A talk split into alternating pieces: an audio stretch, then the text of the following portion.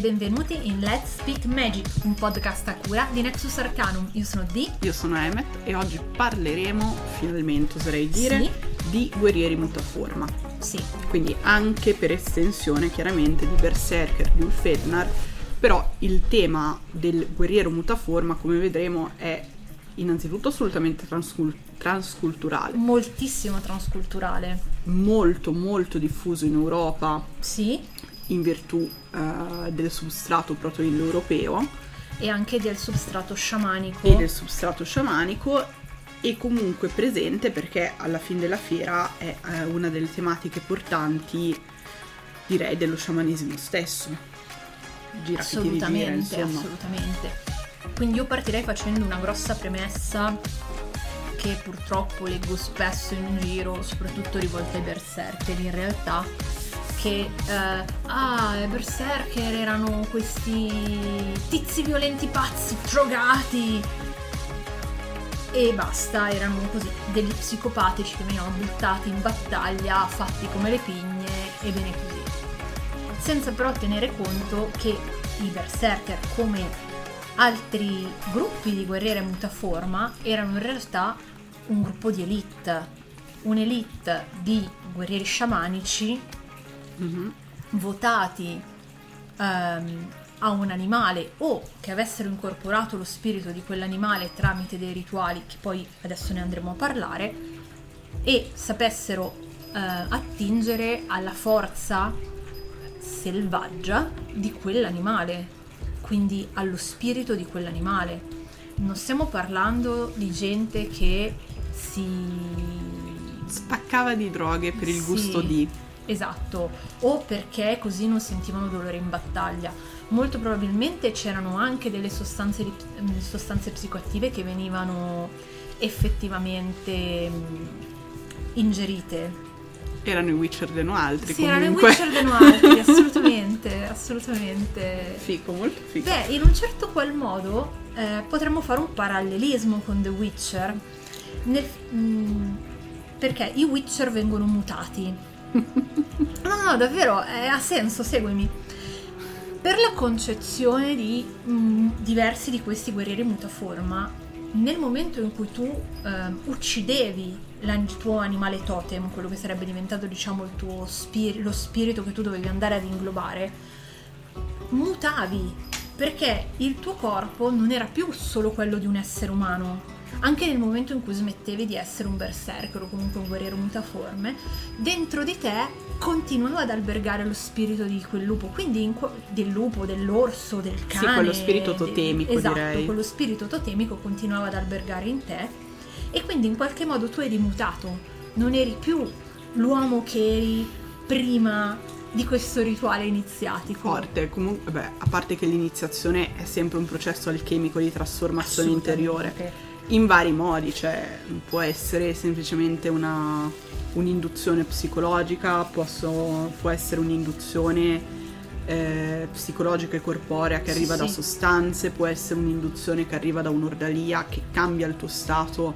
in vari modi, sia fisici che, che mentali, che animici. Io direi psicosomatici in alcuni casi. Assolutamente, quindi vabbè. Comunque The Witcher è sempre interessante perché ci sono in realtà un sacco di cose dentro. Prima o ehm, poi faremo uno speciale su The Witcher, anche sulle piante di, di The Witcher, perché in realtà stavamo facendo caso giocando al videogioco. Che gli sviluppatori sono dei cazzo di ubriaconi. che non, non so quan- dove hanno mai visto la Chillea. No, non l'ho mai vista la Chillea perché quello è un giglio. Cioè, que- gli unici che ci assomigliano sono l'aconito, che Circa. ci sta, e la celidonia, che vabbè, perlomeno è gialla. Sì, per- ma non ha, non ha quei fiori. Terribile. Però ci sono tante piante che in realtà vengono usate in, realtà- in magia, tipo l'achillea, che Sì. però quella, quella non è achillea, io non so che Vabbè. cazzo di pianta sia. Ubriachi.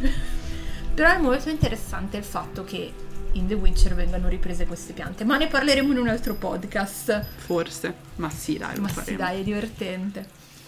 Ehm, stavo dicendo, il punto è che mm, davvero c'era proprio questa percezione di questo cambiamento profondo. Ehm, abbiamo delle teorie di questi riti di iniziazione, perché in realtà prove effettivamente storiche, archeologiche, che dici, ah, ho la certezza perché ho ritrovato questo manoscritto, perché ho ritrovato questa boh, mh, epigrafe, Questo whatever, qualcosa, insomma. che mi spiega esattamente com'era, non ne abbiamo. Però una ehm, delle supposizioni più accreditate è quella che non solo i berserker, ma per esempio anche i guerrieri mh, cinocefali, Mhm. eh, dei Longobardi ehm, e Anche in Grecia c'erano delle sì, confraternite. però in Grecia eh, non c'era il consu- la, la consumazione delle carni dell'animale ma di un uomo Mm, sì, infatti la storia di Liceo, eh, Sì. che viene punito poi da Apollo e che se magna letteralmente i figli, probabilmente è il prototipo del mitologico del... ehm, L'uomo lupo. Sì, dell'uomo lupo. Poi c'è in realtà in Grecia ad un certo punto tutte queste ritualità mm, con stampo sciamanico, comunque Sì. più arcaiche dell'ellenismo, così come si struttura eh, con le polis, con la Grecia classica, Sì, eccetera, eccetera, vengono completamente, come dire, marginalizzate Sì, sì. e condannate. Quindi vanno a perdersi. In realtà Però- c'è, c'è anche eh, un altro tipo di mm, leggenda legata non solo a mm, il re che hai nominato tu, ma anche a Zeus Liceo, Mm-mm. o Liceo, non so come si Liceo, Liceo. esattamente. Eh, per cui una volta ogni nove anni gli si sacrificava un giovine Mm. eh, e pare che alcuni ne consumassero le carni e si tramutassero in lupi. Sembra che sia un'allegoria per, in- per indicare il fatto che il sacerdote e le persone che eh, celebravano quel rito in quel momento assumessero la forma di lupi in senso metafisico, nel Certo. senso che macellando, uccidendo, immolando il giovane eh, si tramutavano in un branco di lupi. Sì, perché comunque il lupo ha in Grecia quel valore comunque negativo che conserva praticamente eh, in tutta Europa. Beh, ma E fra l'altro la cosa interessante, secondo me, è che probabilmente alcune di queste bande eh, in Grecia forse erano legate ad Apollo. Apollo è una divinità estremamente complessa che con- solo con la Grecia classica diventa il sole, cioè diventa acquisisce, esatto, acquisisce tutti gli attributi di Helios, Mhm. Ma anticamente era un dio Ctonio, un dio della profezia, Sì. un dio che eh, uccideva prematuramente i giovani, esattamente come sua sorella Ar- Artemis Uccideva prematuramente le, le giovani. giovani, esatto. Quindi ha degli attributi completamente diversi e mantiene fra l'altro questo legame con il lupo. Sì. Ed è possibile che Apollo fosse proprio una divinità, indovina un po', proto-indoeuropea. Ma no! Poi entrata entrata poi diciamo nella, nella religione greca Sì, sì. e preso come altro sembiante in qualche modo di Helios, anche se Apollo e Helios non si sovrappongono mai completamente, però Vabbè. Helios diventa uno degli attributi di Apollo, cioè Bla, lunga, bla, bla, bla. Possiamo fare un podcast solo su Apollo Esatto, vabbè, e avere ancora tempo per parlare, cioè ancora robe da dire. esatto. Tornando al topic. Ai riti di iniziazione Sì. che erano interessanti. Ehm, dicevo, in diverse popolazioni c'era proprio questo, si pensa, eh, questa ritualità del dover cacciare e uccidere l'animale e quindi poi mangiarlo. Di questa visione del inglobare eh, uno spirito, comunque mangiarne e berne il sangue, ne abbiamo diverse testimonianze all'interno tipo dei miti norreni, eh, per esempio Sigfrido che si nutre del cuore di Fafnir e acquisisce il potere di parlare con gli uccelli. Eh, oppure abbiamo anche diverse testimonianze di ah, eroi che per aiutare vari amici uccidono per loro animali molto feroci e gli fanno bere il sangue e mangiare il cuore per assumere la forza di questi animali. Quindi è molto probabile che all'interno della comunità dei berserker, perché a quel punto erano veramente una comunità iniziatica, ci fosse questa ritualità di spingere il giovane aspirante berserker a cacciare un lupo o cacciare un orso, berne il sangue e mangiarne il cuore per inglobare il suo spirito. In realtà questa pratica del mangiare una parte ehm, de- dell'animale, dello spirito, dell'erba, per inglobarne lo spirito è una cosa comune a moltissimi culti sciamanici. Sì, infatti anche in Sud America c'è una Sì, popolazione esatto. che viene riportata poi da Harner nei suoi Sì. libri, dove appunto gli assistenti, gli spiriti assistenti dello sciamano sono quelli delle cose che lui ingerisce. Sì, l'ingestione diventa lo stringere un'alleanza. E non so- solo il fatto che loro sono sempre con lui. Esatto, all'interno del suo corpo e lui può richiamarli a fronte dell'alleanza e del fatto che lui li abbia inglobati. In realtà è una cosa che c'è in molte mh, correnti sciamaniche, cioè il fatto di eh, anche bere determinati decotti o mangiare determinate parti di una pianta piuttosto che eh, determinate parti delle carni piuttosto che di un animale. È proprio l'inglobare il suo spirito, cioè... Sì, sì, è, è il fondamento dell'incorporazione, esatto, cioè sì. i riti di incorporazione rarissimamente non hanno un elemento che entra nel corpo. rarissimamente sono esclusivamente metafisici. Esatto, cioè, Cioè, spesso c'è un elemento fisico, anche se non è ehm, qualcosa che tu effettivamente ingerisci. A volte l'incorporazione passa per il tenere in bocca qualcosa, ehm, magari un frammento di pianta piuttosto che Sì, sì. Un, un osso tra i denti. E quindi c'è un, par- un parziale incorporamento, cioè giusto per il tempo del rito, nel quale tu mantieni in bocca o in altre parti del corpo, nel sì. senso, eh, quel frammento, dopodiché viene estratto e si perde quella connessione. Sì, mentre invece in altri casi è come dicevi tu all'inizio, proprio una mutazione per sempre, cioè Assolutamente. tu lo incorpori, il tuo perché stato con te per sempre. Esatto, il tuo stato cambia perché la cosa che tu ingerisci eh, viene utilizzata dal tuo corpo per costruire qualcosa nel tuo Sì, corpo, quindi resterà sempre all'interno di te e non potrà essere in qualche modo, eh, beh, il, il termine giusto è esorcizzata nel senso di espulsa. Esatto. Ma infatti ci viene riportato in più leggende, in più miti, sempre parlando di Berserker, perché è quello di cui in realtà abbiamo un po' più di letteratura, però la prendiamo sempre con le pinze perché è sempre il solito problema che non sto a ripetere. Ehm, in cui ci viene detto che Tizio Caio che faceva il berserker, quando poi ha smesso, eh, perché si è sposato e quindi è tornato una persona civile, ha riacquistato i suoi diritti civili, eh, comunque manteneva le caratteristiche del berserker. Spesso ci viene, scritto che per esempio eh, col tramontare del sole si rabbuiava, iniziava ad avere un carattere più violento, ad assumere diciamo i tratti lupeschi. Assolutamente. Prima di andare avanti, Sì. perché so che hai tante cose interessanti da dire, facciamo un punto storico. Vai. Perché secondo me è importante. Continuiamo a parlare di proto-indoeuropei.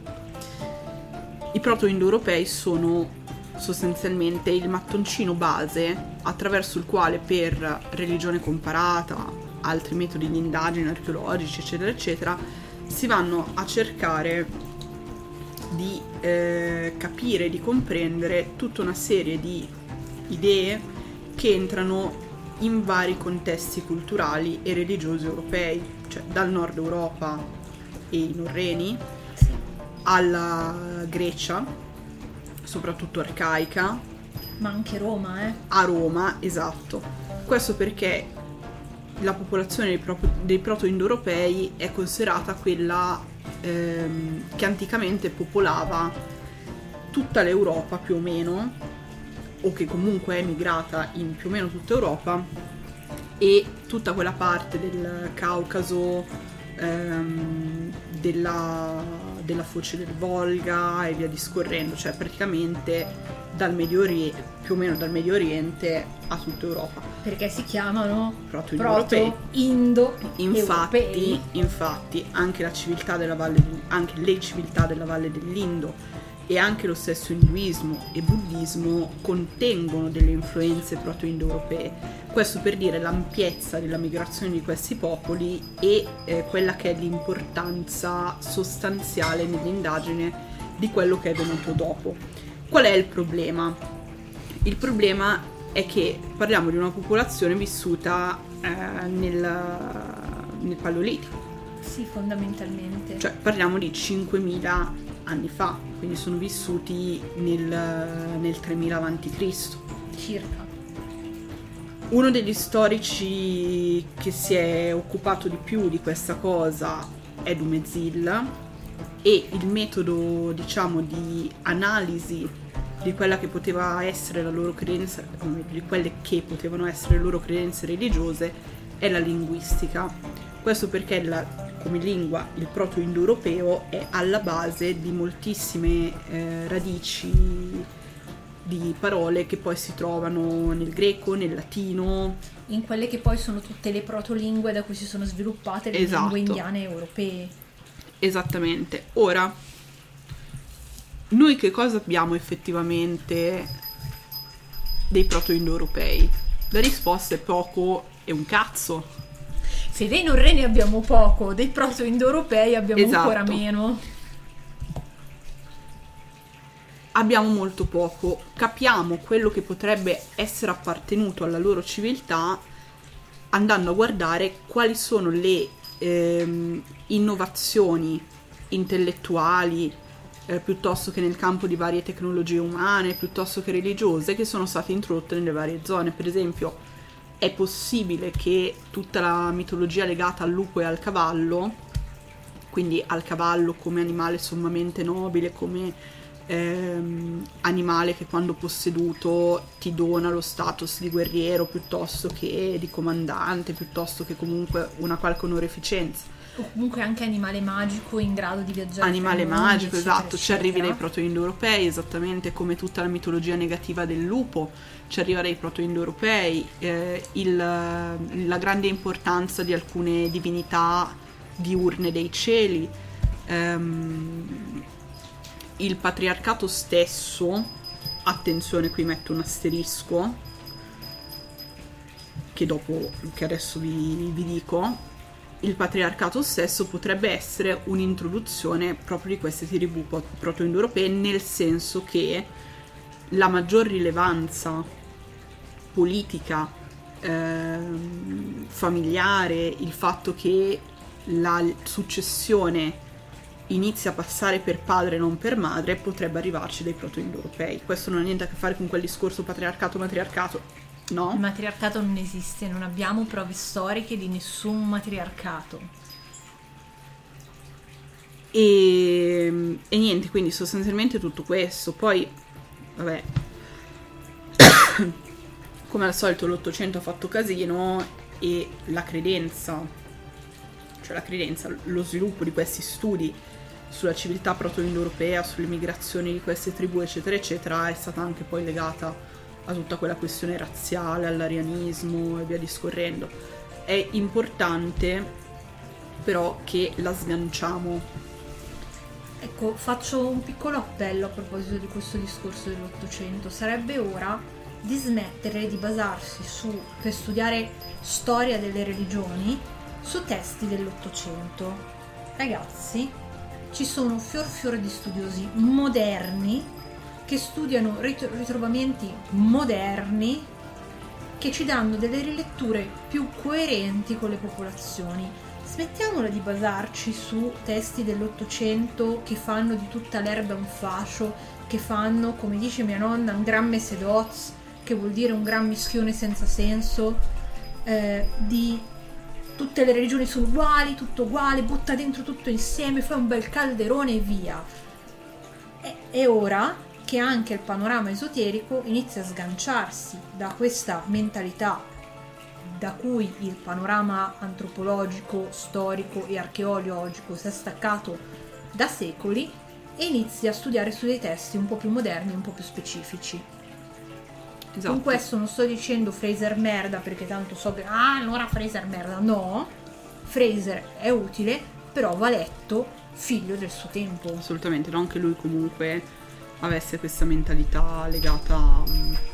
Sì, Fraser per dirne uno vabbè, comunque qual è il, il vero punto del problema? È che noi in realtà non sappiamo da dove cazzo arrivano questi. No, letteralmente, No, cioè so, non sappiamo so. da dove cazzo No, è arrivano. che è divertente perché faccio ridere anche voi. Tutti, tutti mm, esoteristi, antropologi, storici, abbiamo sempre in bocca i proto-indoeuropei. E non si sa un cazzo in E, e realtà. da dove sbucano? Boh. E chi Cioè, erano? il punto è Boh. che noi abbiamo traccia della loro migrazio- delle loro migrazioni, perché troviamo tutta una serie di reperti, eh, soprattutto beh, la questione delle ceramiche è particolarmente utile perché i motivi decorativi non mentono. Così come, la la, ceramica non mente. così come la composizione di alcuni oggetti metallici, Sì. le impurità nei metalli non mentono.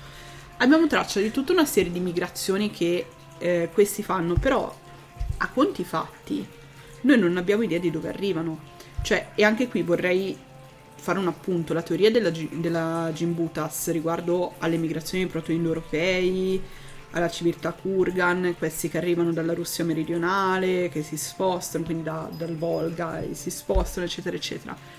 È una di quattro teorie. Non è neanche la più accreditata, non che una di queste sia più accreditata dell'altra, perché tanto c'è sempre nello stesso carretto di merda. Siamo. Ma fondamentalmente Però- quando si parla di teorie sul paleolitico è un po' il... Allora, abbiamo queste quattro informazioni. Secondo me possono voler dire A. Arriva tizio B, secondo me vogliono dire B. C, secondo me vogliono dire C. D, secondo me vogliono Esatto. dire D. E a quel punto c'è semplicemente da dire, ok, a me convince più la teoria B. Esatto, Però, quindi Cioè, valgono tutte e tre comunque questa teoria dei Kurgan, quindi di queste popolazioni proto-indoeuropee che sono arrivate eh, in Europa dalla valle del Volga è una. Poi c'è chi pensa che arrivino dall'Anatolia, quindi sostanzialmente dal Medio Oriente.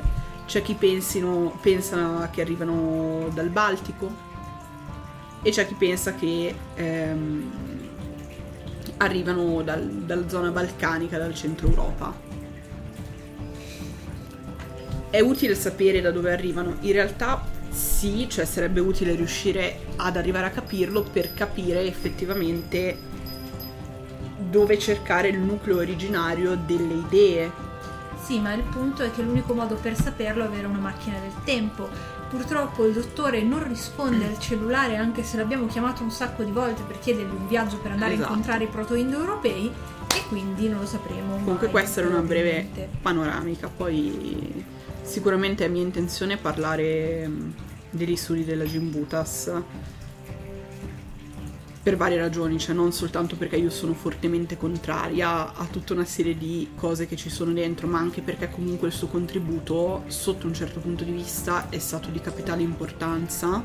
Ed è triste che venga portata avanti un'idea, cioè venga riconosciuta, le venga riconosciuta un'idea che è fallace quando invece Le idee buone nessuno le se le incula, nessuno. esatto. È orribile questa, Questa cosa. cosa a me sta troppo Cioè, è veramente scatole. orribile. Hai detto una cazzata, ti ricordiamo tutti per la cazzata, Esatto. tutte le cose buone che hai detto. Quali cose Quindi buone? sicuramente prima o poi farò una panoramica sulla- anche su questa cosa della teoria dei Kurgan, eccetera, eccetera, perché secondo me tante pagine lanciano lì cose, ma non danno poi tutto il contesto utile che è per necessario. capire. Esatto, e quindi parleremo ancora meglio, penso, anche dei proto-indoeuropei. Però, vabbè, questo era proprio Sì, per la dare uno- cosa- anche perché altrimenti non è chiaro anche il discorso che io volevo fare del fatto che ritroviamo questi guerrieri mutaforma. Io sto usando il termine guerriero mutaforma perché ehm, la teoria che sta sotto tutti questi guerrieri è quello di eh, questi giovani che a seguito di un rito iniziatico vario genere avessero la capacità di mutare la loro forma in quella di un animale. Esatto, e poi è importante capire che noi parliamo di idee che ci arrivano dal 3000 avanti Cristo, ma poi ogni civiltà la esprime in modo esatto, differente. e qui nel caso dei norreni stiamo parlando di idee che hanno almeno 2000 anni, sì, cioè lisci cioè, lisci. c'è stata anche un'evoluzione nel mezzo, nel senso la concezione per prendere due popoli molto vicini, no? I Longobardi e i Norreni avevano entrambe questa concezione di questa elite guerriera in grado di mutare forma. In modi diametralmente, cioè con ruoli, funzioni diverse però. Esatto, e non solo, anche con metodi di iniziazione differenti. Quindi tu vai a capire cosa effettivamente c'era come radice. C'è una radice comune? Sì, è palese perché entrambi hanno questa figura. Anche in India, per esempio, eh, nell'induismo ci sono questi guerrieri, questi giovani che vengono chiamati Marut e sembra che anche nel loro caso si possa farli risalire a una sorta di guerrieri lupo, però ehm, è tutto molto neck. Quello che si sa è che erano dei giovani guerrieri molto bellicosi, allo stesso tempo molto felici e gioiosi, ehm, che avevano questo capo con cui facevano bisboccia fondamentalmente e con cui litigavano. Però anche qui non è molto chiaro nel numero né che tipo di iniziazione venisse se fatta, eh, come mutassero, se effettivamente mutassero in lupi o ehm, uno dei significati del loro nome potrebbe essere fatto risalire al lupo. Quindi anche in questo caso non è chiarissima la leggenda. Eh. Vengono nominati in varie parti ma non viene mai approfondito. Ma? Però è palese una ehm, discendenza comune. Perché quello che succede in India in realtà è parallelo a quello che succede in Grecia. Eh sì. Cioè, nel momento in cui le credenze vediche eh, diventano quelle predominanti e si instaura la religione vedica, Sì, sì. propriamente detta, tutte le credenze arcaiche vengono trasformate, cambiano di forma, vengono marginalizzate, cioè anche la stessa Kali, per esempio, subisce delle eh, variazioni cioè Assolutamente. assurde.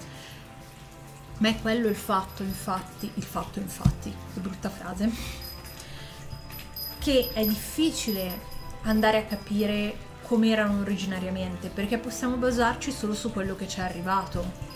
Poco un cavolo. È poco un cavolo o comunque una versione riveduta e corretta. Mm-mm. Anche per i berserker, se noi ci basassimo solo sugli scritti medievali, per esempio, come vedo fare da tanti e questa cosa mi fa incazzare grandemente, sono solo un branco di pazzoidi che vanno in giro a spaccare le cose. E io mi domando, ma una persona che studia mitologia norrena, come può pensare che un dio come Odino abbia una serie di guerrieri prescelti che siano solo dei pazzi che vanno in giro a, spazz- a spaccare le robe e a stuprare le fanciulle? Sarebbe interessante che approfondissi però questo legame dei berserker con Odino.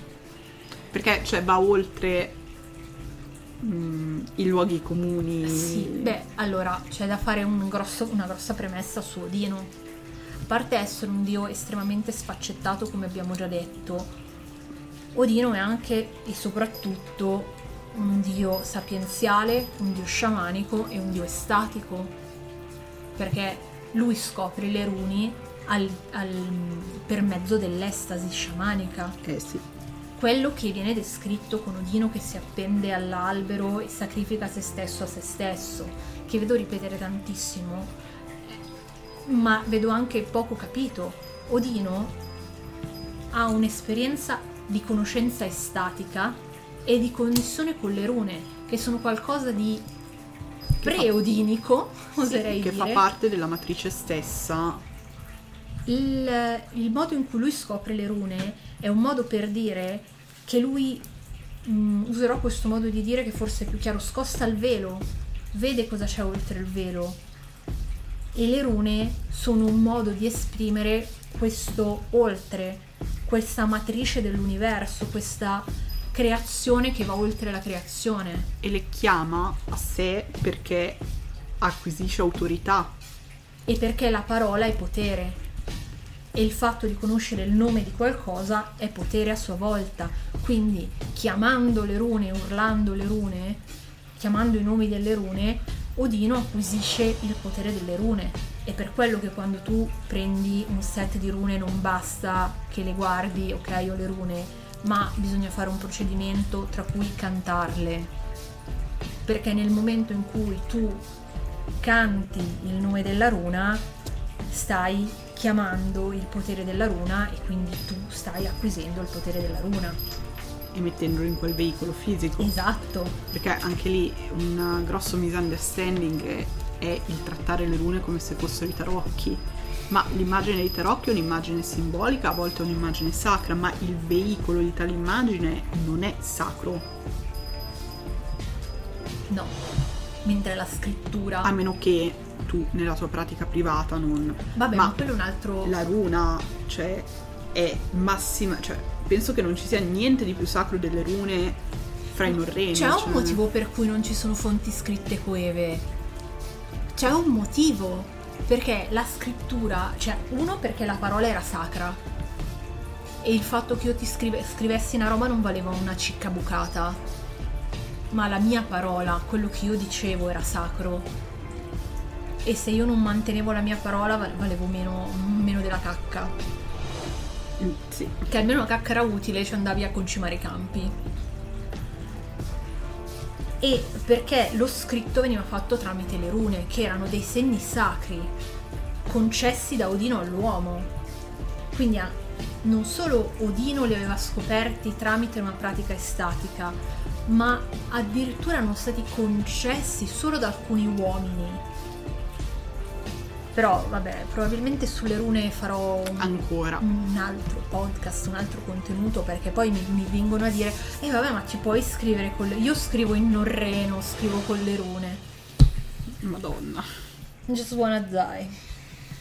Vabbè. Vabbè. Comunque sì, Odino è tante cose diverse sì. e anche lì sicuramente è una figura composta da più sì, figure, come abbiamo già detto. Ma anche i suoi paralleli in altre zone d'Europa, eh, Wotan e Woden, sono figure composte, cioè per sono a volte, a volte, contemporaneamente dei della guerra, dei sciamanici, iniziatori sacri, sì, sì. Eh, figure comunque legate a certi tipi di magia. Non in tutti i casi acquisiscono le stesse caratteristiche di mago propriamente detto di Odino.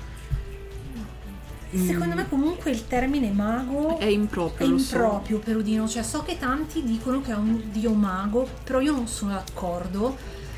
È un dio sciamanico e applica una magia di tipo sciamanico, perché comunque il Seider, comunque lo vogliamo vedere, sì, okay, sì, è sì. un tipo di magia sciamanica. Sì, hai ragione, assolutamente. Cioè, perché... so, no, no, so che non è che sei tu, è che tanti usano questa terminologia ed è entrata in uso comune come dio mago, però mago ha un altro valore. Odino è uno sciamano, uno sciamano a tutti gli effetti. Sì. Vabbè, comunque, ehm, non in tutti i casi utilizza per esempio tecniche proibite come il Seidra. Sì. Uh, ok, però mantiene sempre questo filone di idee, dio guerriero, dio sapienziale, sì, dio sì, iniziatico, dio sciamanico, eccetera, eccetera. Quindi anche questo rimanda all'ipotesi di un substrato proto-indoeuropeo comune, eh, che ne so, fra i Longobardi, i Germani e i Norreni. Sì. Tra l'altro, a proposito di Longobardi e di Odino Gotan, in realtà per i Longobardi, eh, la cosa eh, simpatica e singolare è che il nome Longobardo venne dato da Odino al popolo, che inizialmente aveva un altro nome. Cioè da Odino, da Gotan, che poi Ma, è il corrispettivo fico. d'Odino. Fico? Sì. Ehm è un modo per dire che il loro popolo ha una discendenza sacra, anche il nome del popolo ha una discendenza sacra, è una delle tante leggende che possiamo andare a vedere. Mm. E appunto dicevamo un dio Odino, un dio estatico, un dio esatto. inebriato. Sì. Il fatto è che mh, mm, Odino non è mai un dio, come dire, violento gratuitamente cioè nella sua richiesta di, tra virgolette, violenza o comunque di sacrificio c'è sempre un senso, c'è sempre un, una ragione, cioè non è mai violento fine a se stesso. Sì, tranne quando, oh, ho dieci figli, te li posso sacrificare così eh? divento vivo per sempre? No, vedi, cioè. anche lì lui ti dice sacrificami un figlio io ti farò vivere ancora. Uno, cioè, poi tu che sei diventato Goss e di, 10 me ne hai sacrificati 9. eh, ne avresti sacrificati 10, solo che il decimo ti ha ucciso ucciso prima. a te, quindi- è rotto il cazzo, ha detto no, Ciao, no bello bambino." mio, no. Sì, però è anche... No, vabbè, era una battuta Sì, no, no. a margine. Però qui ci fa vedere l'ingordigia umana. Perché Odino ti dice, ok, tu mi fai questo sacrificio e continuo a farti vivere e a farti vincere. Va bene.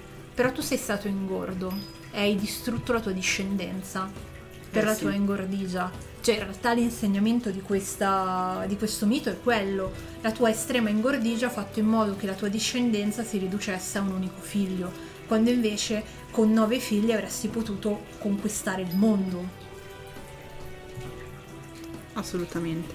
Sappiamo il perché del legame di questo virgolette, virgolette, virgolette, virgolette, molte virgolette, guerriero totemico legato all'orso e il perché l'orso sia legato a Odino? Perché questa è una cosa che mi sono sempre chiesta, cioè capisco il lupo, ma non colgo l'orso. L'orso perché ha più o meno la stessa valenza del lupo, più o meno, nel senso che era anche lui un animale, ecco, piccola parentesi, grazie che mi hai dato questo assist, Ehm, non nello specifico su Odino, ma sul perché orsi, lupi e cani selvaggi eh, venivano visti come creature brutte e cattive. Non era perché l'uomo non comprendeva la nobiltà di questi meravigliosi animali, è che noi siamo abituati a vivere in delle megacittà o comunque in, delle- in dei paesi eh, con delle virgolette difese, no? Però dobbiamo metterci un po' nei panni di un tizio che viveva in eh, Svezia, in Finlandia, in eh, Norvegia e con tu- tutto quello che aveva per difendersi erano asce, spade, daghe, arco e frecce. Se ti arriva un orso incazzoso nel centro del villaggio e ti ammazza il bestiame, probabilmente ti ammazza anche qualche figlio e prima che riesci a buttarlo giù ti ammazza anche magari un paio di uomini. Così. Lo stesso se ti arriva un branco di lupi nel villaggio. Eh sì, Non è che erano brutti cattivi perché l'uomo non capisce la nobiltà di questi meravigliosi animali. Erano brutti e cattivi perché erano pericolosi, erano feroci. I, lo- i lupi quando cacciano in branco sono organizzatissimi. infatti più se che finisci, scusa, cattivo, pericoloso, secondo sì, me. se tu finisci nel mezzo di un branco di lupi, ah mio, sei la cena, benvenuto. An- Nonostante ci siano libri che dicono che i lupi sono accoglienti, Oddio. ti accolgono bene nel loro stomaco. ti accolgono con tanto amore nel loro Ma stomaco. mi ricorderò sempre quel rituale che abbiamo fatto di notte in pieno bosco, cioè in una zona dove effettivamente i lupi c'erano. Sì, sì, Che tornando ci siamo trovati una pisciata. nel centro. E quello era giusto il vi togliete dal cazzo, per favore. Ti avviso, Uman, ti Esatto. avviso. La seconda sono i denti qua, alla Esatto. gola. Poi Cioè, vedi tu. Probabilmente non sarebbe mai successa una cosa del genere perché comunque in No, un beh, territorio come lì c'è quello. tanto c'è comunque tanta fauna Esatto, cioè noi Però- siamo- eravamo proprio la cena più indesiderabile.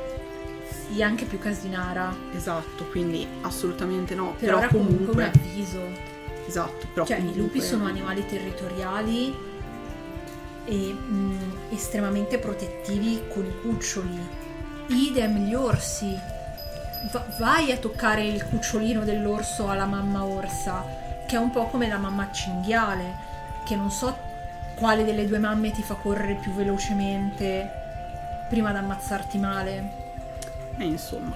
Vabbè, sfida quindi sì, mantengono comunque questo, questo valore Sì, negativo. Esatto. E ehm, come avevo già detto, Odino ha il potere di imbrigliare questo questa negatività perché lui ha eh, i due lupi Al suo servizio. al suo sì. servizio ehm, e lui controlla il potere negativo di quei due lupi. Quindi penso anche per l'orso eh, valga la stessa cosa, che il fatto che Odino sia un dio sapienziale, quindi la sua conoscenza, la sua grande conoscenza, perché ricordiamo che lui ha sacrificato un occhio per la conoscenza, ehm, la sua grande conoscenza gli dia la possibilità di tenere sotto controllo, di imbrigliare di fare suo il potere di animali così feroci e così incontrollabili come sono il lupo e come E lo l'orso. stesso fa il berserker. Esatto. In pratica, Ed è- l'uomo che attraverso l'iniziazione ottiene la capacità di controllare questi, chiamiamoli bassi istinti, questa Ma- bestialità e di renderla qualcosa al servizio Sì, di un'idea, di un'azione di una e non esatto, e non qualcosa di fuori controllo che danneggia. Però è chiaro che nel momento in cui tu entri in uh, alleanza, entri in sincronia con questo tipo di concetti, con questo tipo di potere, eh, sei, virgolette, contaminato. Ovviamente, ovviamente perché tu hai comunque inglobato, hai messo dentro di te un qualcosa di malvagio. Ed è ovvio che nel momento in cui tu dedichi la tua vita a questa capacità di mutare forma, eh, quando parlo di mutare forma, ci tengo a precisarlo, l'avevo già scritto nell'articolo ma lo ripeterò fino al vomito, non intendo che ti trasformi fisicamente, perché poi ho letto in giro anche queste cose, no?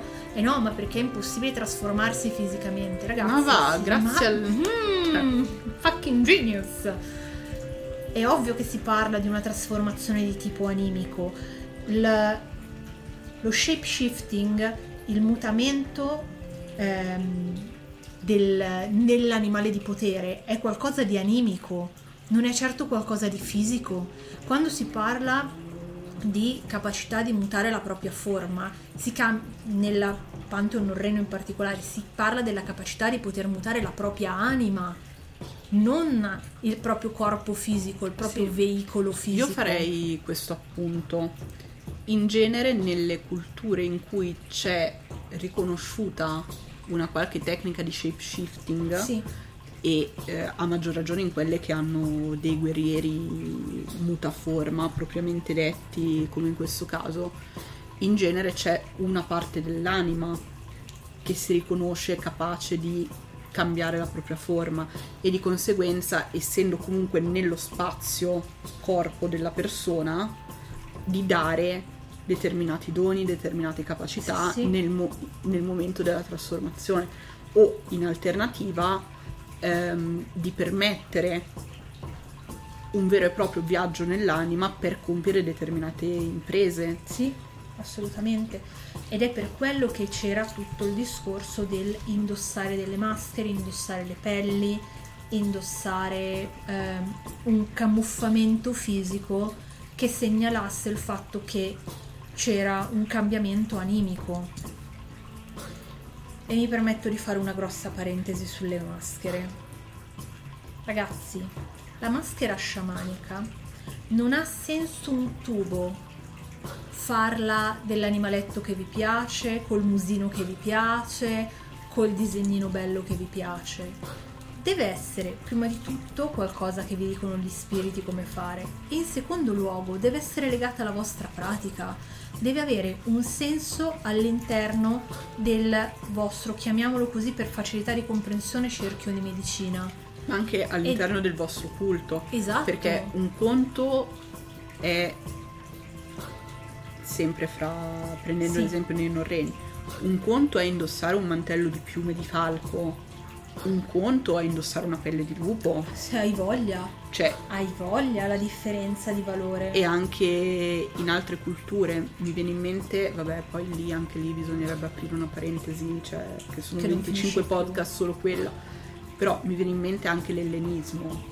Un conto è indossare un tipo di maschera teatrale che può essere piegata all'utilizzo rituale.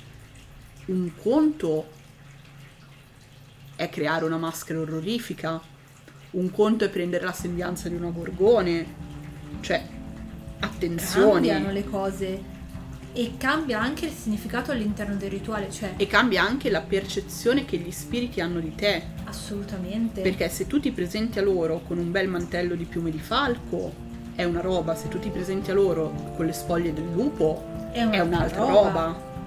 E soprattutto se tu non hai alleanza con lo spirito del falco, con lo spirito del lupo, con una gorgone o con lo spirito del corvo, con lo spirito del caprone, non è che tu vai nel mondo degli spiriti e scimmiotti No, ma anche il potere di un altro Se spirito. tu non hai alleanza, non riesci a incorporare quel tipo di potere. Stai scimmiottando il potere dello Eh, spirito. Esatto, e la, cioè, assurdo. A parte che la questione della maschera, non solo sciamanica ma anche rituale, è un discorso estremamente complesso a cui dedicheremo un podcast Sì, a parte perché vestire I i panni è parte della performance del rituale, cioè potremmo dire che ad un altro livello, anche nella magia cerimoniale, tu in realtà indossi una maschera, quella Sì. del piccolo demiurgo che all'interno del rituale. Esatto, e lo fai con determinati tipi di abbigliamenti, calzature, Sì, corone, scettri, spade, strumenti, eccetera, Cose. eccetera. Il problema è che l'indossare una maschera, per noi che la guardiamo dal punto di vista spirituale esoterico, magari vediamo prima questo valore sacrale, questo valore magico, questo valore mistico, ma in ogni caso c'è un valore psicologico che non può essere ehm, mandato in secondo piano Assolutamente no. perché la maschera diventa qualcosa con cui noi ci presentiamo agli altri, al mondo, alla società, alla comunità, agli spiriti, agli dei, a noi stessi, eccetera, eccetera. Quindi dobbiamo sempre essere in pieno controllo di Ma- cosa stiamo indossando. Prima di tutto dobbiamo essere in pieno controllo di noi stessi. Ah, Cioè, io con, con- in pieno controllo di quello che noi stiamo indossando intendo anche di noi stessi. No, perché cioè, io farei una premessa, cioè prima di tutto devi sapere chi sei, se no non puoi indossarla una maschera, Eh sì. perché altrimenti ti perdi nella maschera, perché tu non sei più te stesso, sei la, la- maschera, cioè non sei tu a indossare la maschera, la maschera è indossare te. Esatto, assolutamente a mangiarti letteralmente vivo. Assolutamente. Quindi, è per- a maggior ragione all'interno dello sciamanesimo è pericolosissimo mettersi a giocare a fare queste cose. Non mm, c'è necessità per eh, seguire un percorso sciamanico di avere per forza una maschera.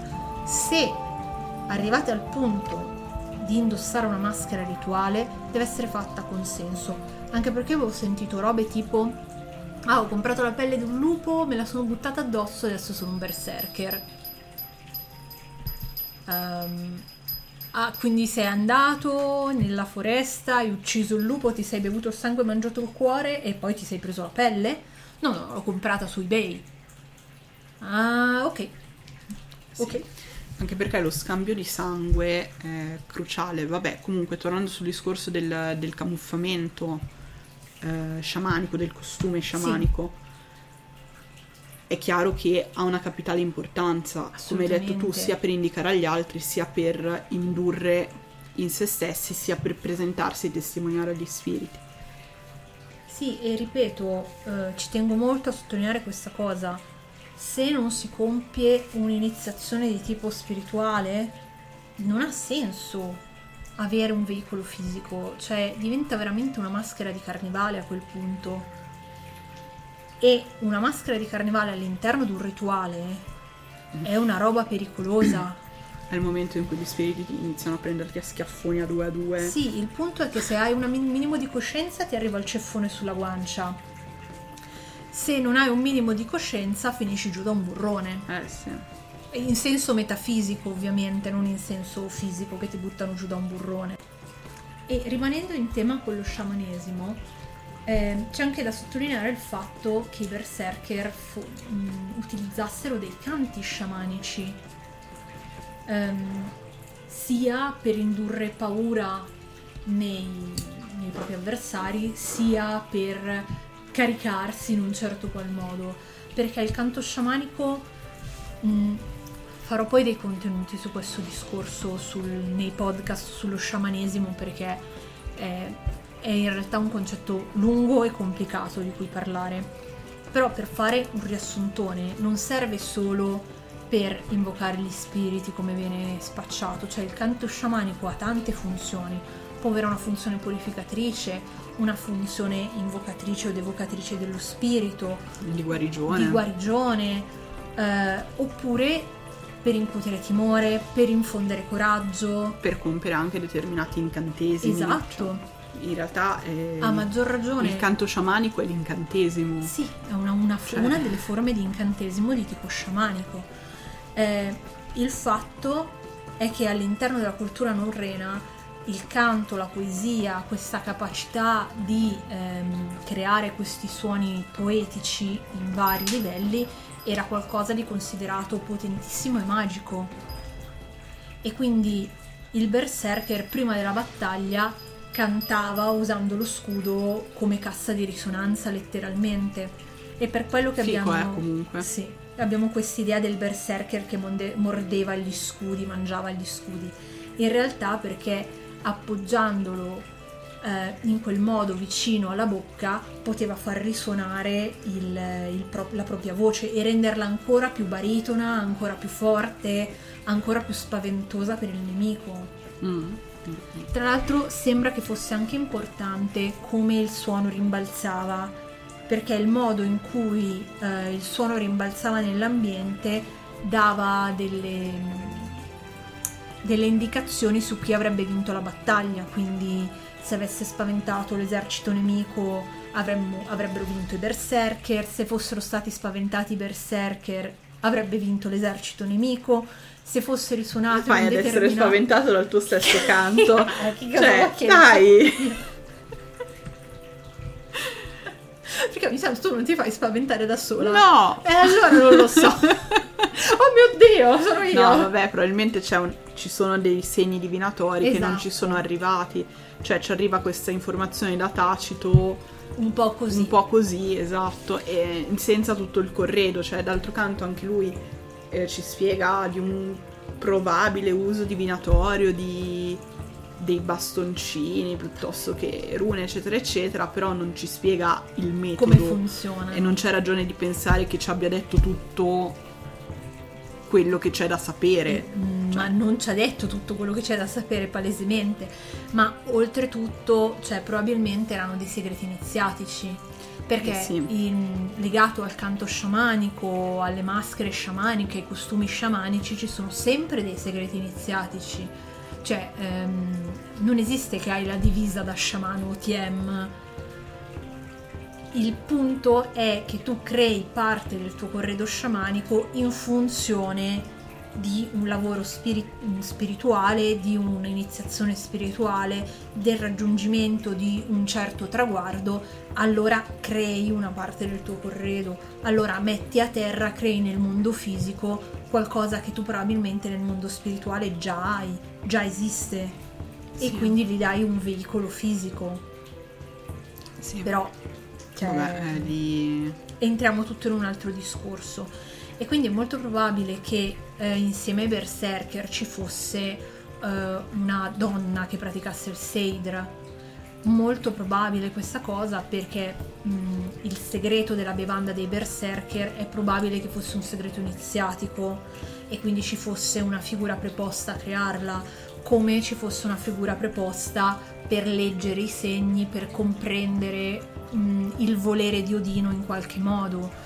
Abbiamo testimonianze che c'erano delle donne con l'espedizione, quindi possiamo supporre che fosse il ruolo della Seidrona o comunque della Volva che seguiva ehm, i berserker o comunque questi combattenti di mh, leggere i presagi e fare una lettura sul futuro. Però siamo nell'ambito delle supposizioni, quindi era così? Ma Boh. non era così? Ma sì, Sappia- abbiamo prove storiche che effettivamente le donne seguivano gli uomini in battaglia nel ruolo di maghe. di streghe, Streghe. Mm, più correttamente Anche se il termine strega non è proprio giusto all'interno della mitologia norrena, no la- in effetti perché la strega identifica ancora qualcosa di diverso e le streghe sono le figlie di Loki e sono, non sono umane. Mm. Che questo tra l'altro faccio questa parentesi, poi ne parlerò in un altro podcast sicuramente. È un errore che viene fatto tanto. Ah, io sono strega, quindi sono figlia di Loki. No, si parla col termine strega si intende un essere sovrannaturale, cioè non si intende un essere umano che pratica la stregoneria. e lì bisognerebbe andare a parlare anche poi di come effettivamente sono considerati i troll Sì. e tutte queste figure perché eh, cioè in realtà è tutto un, un filo Eh, sì. continuo.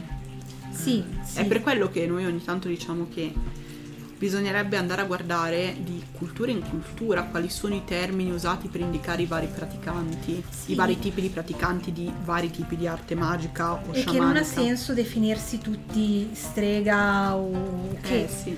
O meglio, se tu ti vuoi definire strega all'interno del Pantheon norreno, devi capire cosa vai a significare effettivamente, cioè cosa vuoi Sì, non è la incarnare. strega dell'inquisizione. Non è la strega Wicca, non è la strega della stregoneria tradizionale, non è la strega dell'Inquisizione.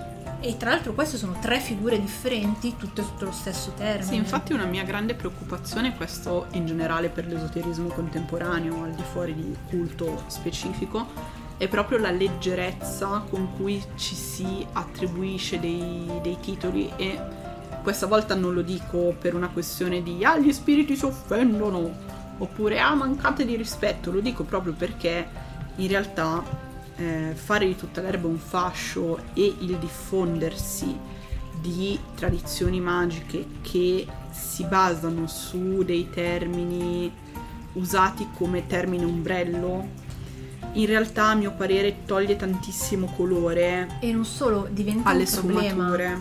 diventa un problema perché se tu ti approcci al Pantheon norreno definendoti strega, stai comunicando agli spiriti di quel Pantheon una cosa differente da quella che tu invece vorresti comunicare. Cioè tu gli stai dicendo io sono una praticante di magia, ma quello che tu comunichi all'interno di quel Pantheon è io sono.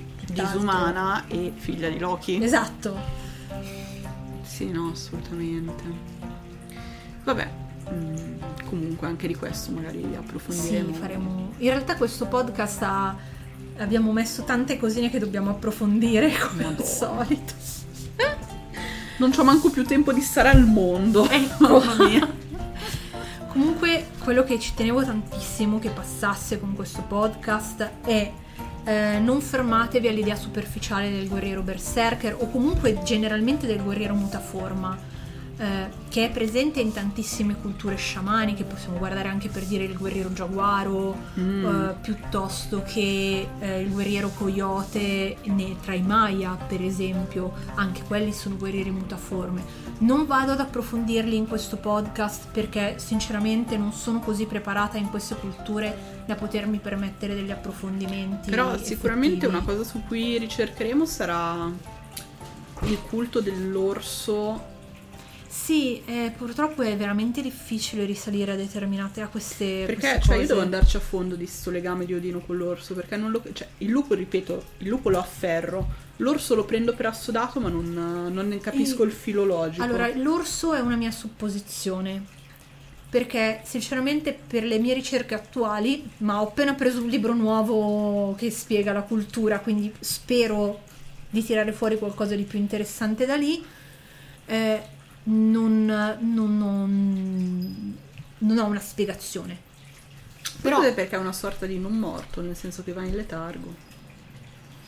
però i non morti non sono legati a Odino. No, no, no, no, non morto era una battuta, nel senso per questa sua capacità di rigenerazione. No, no, però cioè, ci potrebbe stare, però non è comunque. Però potrebbe essere perché Odino più volte viene detto che si chiude in questo sonno che può sembrare morto e qui- nel cui la sua anima viaggia, quindi boh.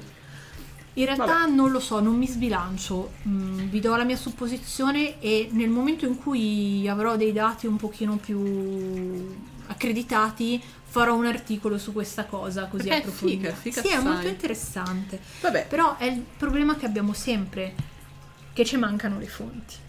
Eh, vabbè. Però direi che è stato un podcast estremamente interessante Sì. così. È- sono i podcast che mi piacciono perché si parla di varie cose e si collegano tutti i puntini anche al di fuori di una tradizione specifica, perché poi abbiamo parlato più nel dettaglio del guerriero mutaforma fra i norreni perché è il tuo campo di Sì, studio, beh, però certo. penso che tante di queste idee possono essere prese e spostate e guardate alla luce di altri culti, altre tradizioni. Assolutamente, anche perché, ripeto, cioè, molte culture proto-indoeuropee hanno questo guerriero mutaforma generalmente legato al lupo e al cane, però anche lì.